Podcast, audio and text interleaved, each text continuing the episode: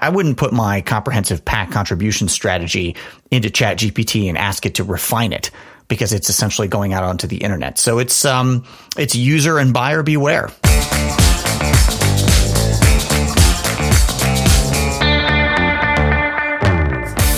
Welcome back to the Facts About PACs podcast. I'm Micaela Isler, NABPAC's executive director, and I'm joined today by Adam Belmar, David Schild, and Dr. Casey Burgat from George Washington University for a follow up to our discussion from back in January about generative AI. But before we get to all that, Mr. Belmar, thanks so much for holding down the pod while I took some much needed R&R earlier this month. Well, thanks for handing me the keys. And welcome back. I trust you enjoyed the time away with the family. We did. We did. You know, um, re-entry is hard. I'm still getting used to the time change. I didn't even make it to the presidential Republican Party debates last night. I just couldn't stay awake, but been trying to catch up on all the news this morning. We are taping this on the day following the Milwaukee, Wisconsin first Republican presidential candidates debate, which was absent the former president, who himself has a full dance card today. But we'll leave that aside. Adam, I'm, and I'm really glad that we picked this moment to reconvene with David and Casey to look at the current shape of AI in our professional lives. So say the magic words.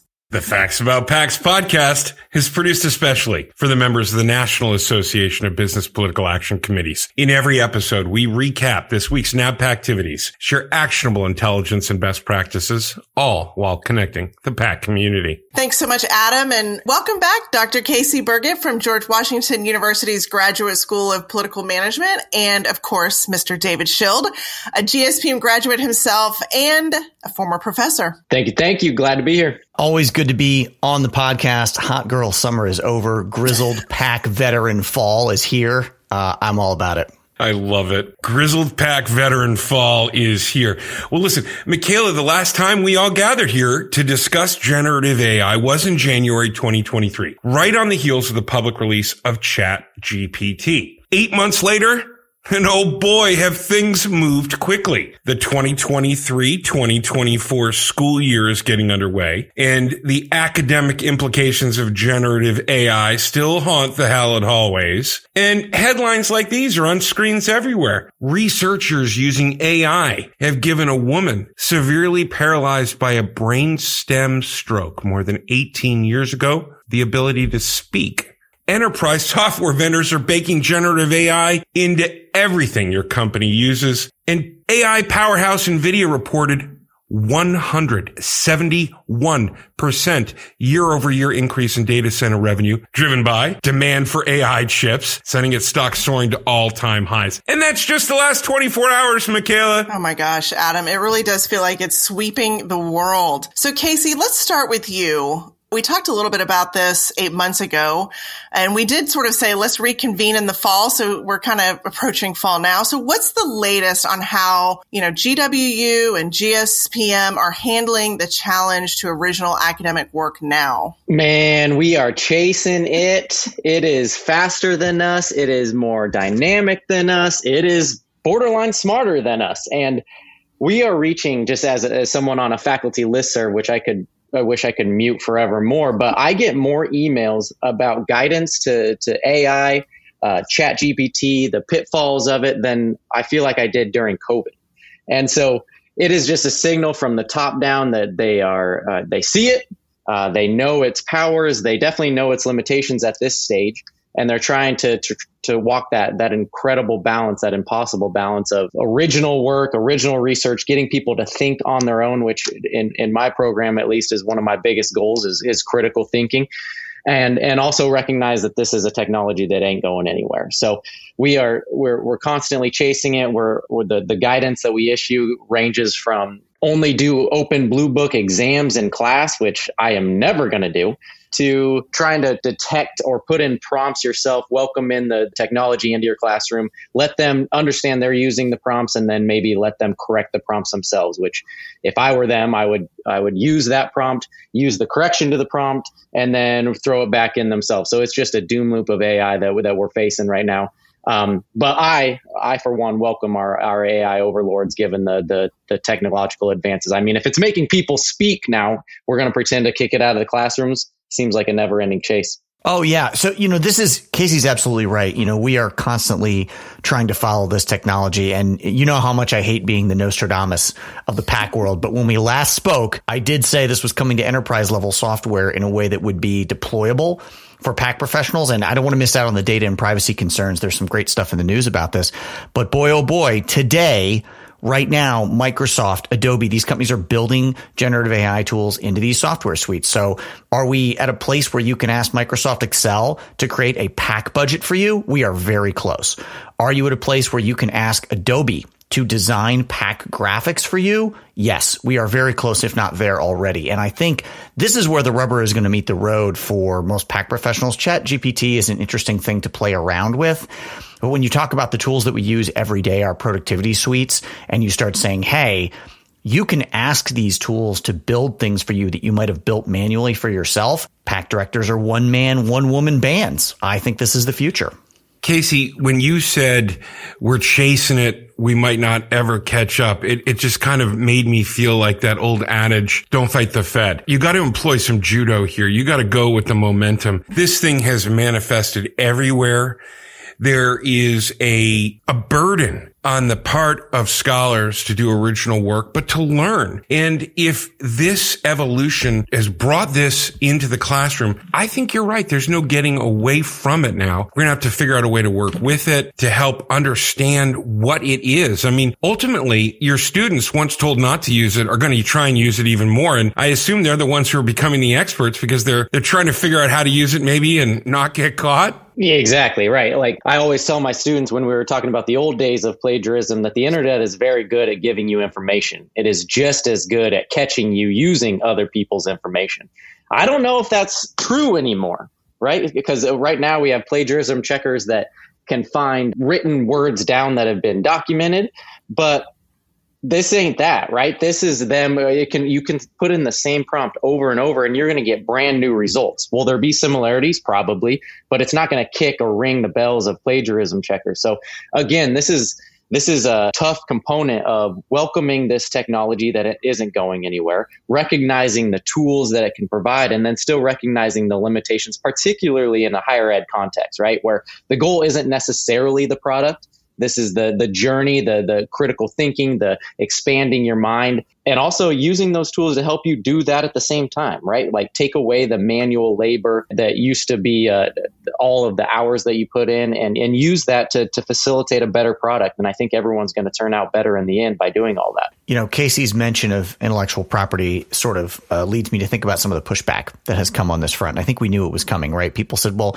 if generative AI is scraping data from the internet, then isn't it possible that you're going to produce some plagiarized sort of works? And there's two things in the news that, that struck me. The first is comedian uh, Sarah Silverman saying, I'm filing suit against ChatGPT because it's basically writing my jokes. and boy, oh boy, if we're getting into the world of joke stealing, right, that's, that's kind of a brave new world for sure. But the, the more serious one was the New York Times uh, updating their terms of service to say that um, users with access are prohibited from scraping their articles for use in generative AI tools. And I think you're seeing indications that the Times and other publications may go to court to say, hey, you know, our reporters, our bureaus are producing a lot of original work. You can't just borrow from that, feed it into an engine, and then produce your own reporting. And you know, the analysis seems to be that if this is the case, if organizations start to limit the data set from which these engines can draw, it's kind of hobbling for this technology because it relies on the biggest data set possible. And if you start walling off different data sets, it can't feed from as big a trough and it's limited in terms of what it can do. So we're seeing the initial pushback. Uh, I'm not an IP lawyer, but it's uh, something we need to keep an eye on as to how these tools survive and scale. Yeah, I think that article in New York Times was very interesting because it's just the tip of the iceberg, I think, on potential litigation. Um, and as we talk about privacy and data concerns, but also I was part of a, a, small group, kind of a working group, just to talk about AI and sort of the government relations in the PAC space recently. And my concern, I think I raised this, Casey, when we talked about this eight months ago, is just on the sort of the biases and the inaccurate information that is starting to get reproduced you know, you'll see it in, in political advertising, um, potentially with PAC reporting. And it's just, it's very scary where this could potentially go and, and how are we distilling this information? How do we know what's accurate and what isn't? So both, I think, in the academic world, but also in the professional world, this this is going to present a challenge for especially PAC professionals. Yeah, I, I'm definitely sympathetic to that, and and I think we're in an information age that even prior to AI, we were facing some of those same battles of of what's true, what's not, where's the misinformation, where's the misinterpretation of information. So I think this kicked it up on steroids, obviously, because it's producing its own, or or at least uh, regenerating it on its own. Um, but but again it's not a new problem it's just a bigger problem again this is why we're chasing it right there's no clean answers and so y- your choice is either to at least in the in the academic setting ban it which you can't do or try to come up with some way to work around it and while still getting the, the main objectives of your program or your class or your technology satisfied and that's the that's the battle i'm facing daily and David, you've brought this up even in some of our conversations, maybe even on the show, that that's what makes even the PAC professional's job.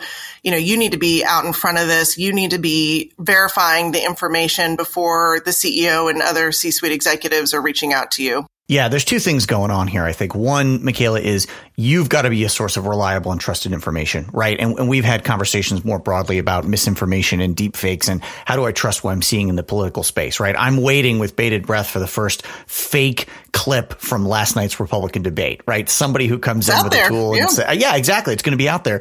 So be, first be a trusted source of political information because you're asking people for money to be part of the political process, you know, but the, the second thing I would say is this is kind of a force multiplier for those one man bands. And, you know, I think that this debate it reminds me a lot of what we talked about in the aerospace and defense community years ago with technology and a concept that, that was called human machine teaming by former uh, Undersecretary of Defense Bob Work. It was about we're not going to let the machine do everything.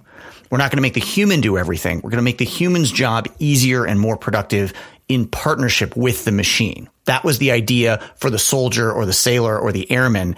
And I think as a PAC director, I don't want to be competing with other PAC professionals who have a machine helping them write a PAC brochure, helping them design a PAC budget, helping them create PAC graphics. That to me, I think is the, is the ideal end state here. But, you know, this is evolving in real time. It's hard to see where we're going.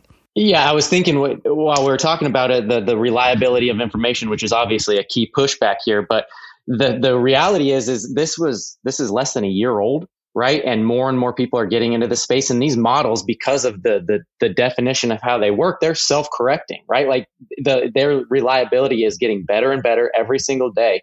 And the more you you get technology companies particularly the good ones the trusted ones into this space they know this pushback too right? There's going to be a rush to correct and label and be able to find flaws within its own system as a, as a differentiator of, of marketplace viability. And so that's good, right? That's where the competition really sparks that ingenuity. And the fact that we all have the same concerns about it means that so do their engineers, uh, so do their employees, so do the, the, the peoples and broader economies that are just going to demand higher level of reliability, trustworthiness, and even labeling the same way we see on cigarette packs or, or nutrition labels. Let me push us into yet another area ripped from the headlines. The actors and writers who are on strike out in California and across our nation are not only putting a giant dent into the bingeability of Netflix and all the other streaming outlets as we look into the new year and Christmas. There's an AI component here. And I think it's important for us broadly on the number one PAC podcast in America to think about what it means for jobs, and what it means for ownership of work. And let me explain to you why. Machine learning, AI algorithms, they are giving an artificial voice, as I mentioned, to people who suffered strokes whose voices have been taken away. They are also stealing voices from live humans, creating the possibility for creative works to be done, assuming the voice of an actor who's not remunerated, who no longer has a place in the workforce. These are serious concerns that the business community is now tackling, that individual practitioners are tackling. David and Micaela, Casey, this is maybe not an existential threat to business, maybe not an existential threat right now to individual workers and practitioners, but it's easy to see that if we don't begin to reckon with this, it could be. Yeah, I, I tend to agree. You know, I think that, look, throughout history, people are threatened by technological evolution and change. And there is, you know, sort of this dual narrative of we're all going to be more productive or, or we're all going to be out of work. Right. And, and you see these incredible numbers about, you know, what AI is going to mean to the economy, but potentially the jobs that are going to be lost. Uh, I guess I tend to be a little bit more of an optimist, which is to say that this is a tool set that people are going to be introduced to at a younger and younger age. And there was a generation of people that would have come out of high school and college that honestly were not that very familiar with word processing and computing and spreadsheets and things of that nature. And then we all made the adaptation. And look how many of us today are doing podcasting. And that's not something that's considered, you know, revolutionary a- anymore. And so I would expect that Casey's students and others are going to come out of undergraduate, graduate programs familiar with this technology. They're going to deploy it.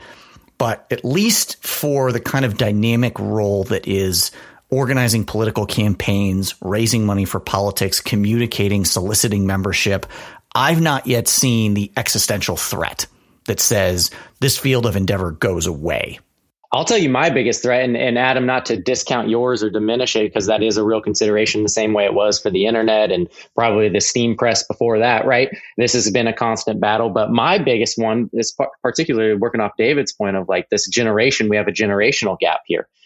The, the, the body that we uh, look to to regulate this, understand it, and know it that generation is two generations removed, right? I'm talking about Congress. It is two generations removed from actually understanding this. We are still struggling with, I mean, really struggling with the internet age, social media, its impact on this. And, and so just thinking about that, that generation, that, that body, um, talking about my my bureaucracy at GW trying to chase it, Congress is way behind, and this is an institution that needs to be on the forefront of this to not only respond to cataclysmic challenges here, but also be proactive in where the technology is going, understanding it from a national security perspective because there always is one. Um, this is where my my biggest concern is, with all while saying that I don't discount the, the threat to jobs, particularly some mid level, uh, entry level part that my students often come out and, and try to get these jobs at. So. I think a couple things can be true at once, but I'm thinking about the, the the lack of congressional capacity to treat this as the uh, both the, the powerful tool that it is and also the threat that it can be. Yeah, Casey, I agree with you wholeheartedly. And I think even if you caught any of the clips from the the congressional hearing on this, there were some grave concerns that were expressed even by the creator of AI, and Congress does not seem to be moving at all based on the output from that. So who knows when they might make this a priority? It's gonna it's, it's it is very very scary in some ways. I want to throw something else in the mix and then turn it back to David Schild because David, I think you brought us to a really important spot early on in this conversation about where is the data? Where is the knowledge coming from? If you take a look at a lot of the reporting, you'll find that there has been a downturn of late of people utilizing chat GPT right? It's no longer at capacity. It's still got a little headroom for you. Why is that? I think it's because there are real questions about privacy that are very adjunct to what you just talked about with the New York Times and their terms of service change and potential litigation, but also just general data security. Okay. If you're scraping the internet, that's one thing. If you are taking proprietary information from your company and your intellectual property and just giving it away to ChatGPT to get a minor productivity gain. Wow. You yourself are the insider threat, no? Well, you know, Micaela's been a leader on this and, and she's talked about it repeatedly, which is you need to be understanding the terms of service you're operating under. If you think about the nature of our PAC communications, they're sensitive, they're proprietary, they're confidential for a reason. Do you want to feed all of that into an online engine. Now, I'm going to temper that a little bit and say, look, in the online world now, you got to understand that Microsoft is looking what you type into Word, Google is looking at what you type into Gmail. Like this is occurring to a limited extent. But yeah, I, I wouldn't put my comprehensive PAC contribution strategy into Chat GPT and ask it to refine it because it's essentially going out onto the internet. So it's um it's user and buyer beware. Excellent point, David. And yeah, caveat emptor. But even as I look at those headlines and I've been trying to think hard about what does that eight month reprise of this discussion entail, I went through and found some fascinating articles and I don't want to be defeatist or alarmist, but there is inescapable conclusions that humans and the workforce are going to be losing their jobs. So you can talk to me all day about the partnership and making people more productive, but productivity gains mean that we can have fewer people and pay less, increase revenue. And guess what? There are articles out there saying who's most at risk? Well, tech jobs, coders, software engineers, data analysts, media jobs advertising, content creation, technical writing, journalism, paralegals, legal assistants, teachers. Sorry, Casey, financial jobs. I mean, look, the better it gets, the more people it helps, the fewer people you need. Tell me I'm wrong, people. Tell me I'm wrong. It's an adapt or die economy. That's not changing anytime soon. Um, but I think we're going to survive this, right? I'm going to be the optimist again and say that, um, you know, we live in a world where, um, you know, people are not uh, shoeing horses and uh, we manage to survive. we're going to live in a world where perhaps, uh, you know, certain careers are going to transform and, and shift. But I will say this from an experiential perspective, right? When I try to get these generative AI tools to replicate op eds or to replicate narrative writing or to replicate some of the persuasive writing that I think is just intrinsic to what you do as a, as a political, you know, management professional, it's not there yet. It's uh, a good imitation, but I can still tell the difference between RC and Coca Cola today, and I think that's that's where we are in the PAC world. I'm joining David on the optimism side, right? Like this is again, like we said at the top, within the classroom, you can either you can either welcome it or pretend it doesn't exist. And I don't think the latter is all that helpful. So, will it have some destruction to it? Absolutely. Any uh, groundbreaking technology always does. Do we know the extent of it? I don't think we do. And to me, obviously, the the the best analogy for this or the the closest uh, breakthrough we've had is the the internet, right? But that was a slower moving process where not, there was a, a less um, uh, fewer people jumping on the technology at the very beginning, which slowed that destruction down. Right? That's not true for for ChatGPT or or AI in general. Um, but I'm optimistic on the, the the out products of those huge breakthroughs, right? Like brand new industries are going to pop up faster than ever, which are going to require brand new jobs, right? We mentioned podcasting, now everyone can do it. We mentioned media, now everyone can do it, which to me is a is a healthy place to be. It creates new opportunities uh, to to connect, new thought processes, it's just we're predicting the end state of something that's constantly evolving. And I think we're leaning too heavy on the, the negative sides when we don't even know the potentials for the positives yet. Well, so fascinating and so pertinent to the professional world that we all live in. It's certainly a brave new world. And I'm glad that we all were able to spend the time today to talk about it together. Casey Burgat and David Schild, thank you both for being with us again on the Facts About PACS podcast. Always appreciate y'all. Great to be here. And thanks to all the real humans downloading and sharing the Facts About PACS podcast. Subscribe and meet us right back here next week.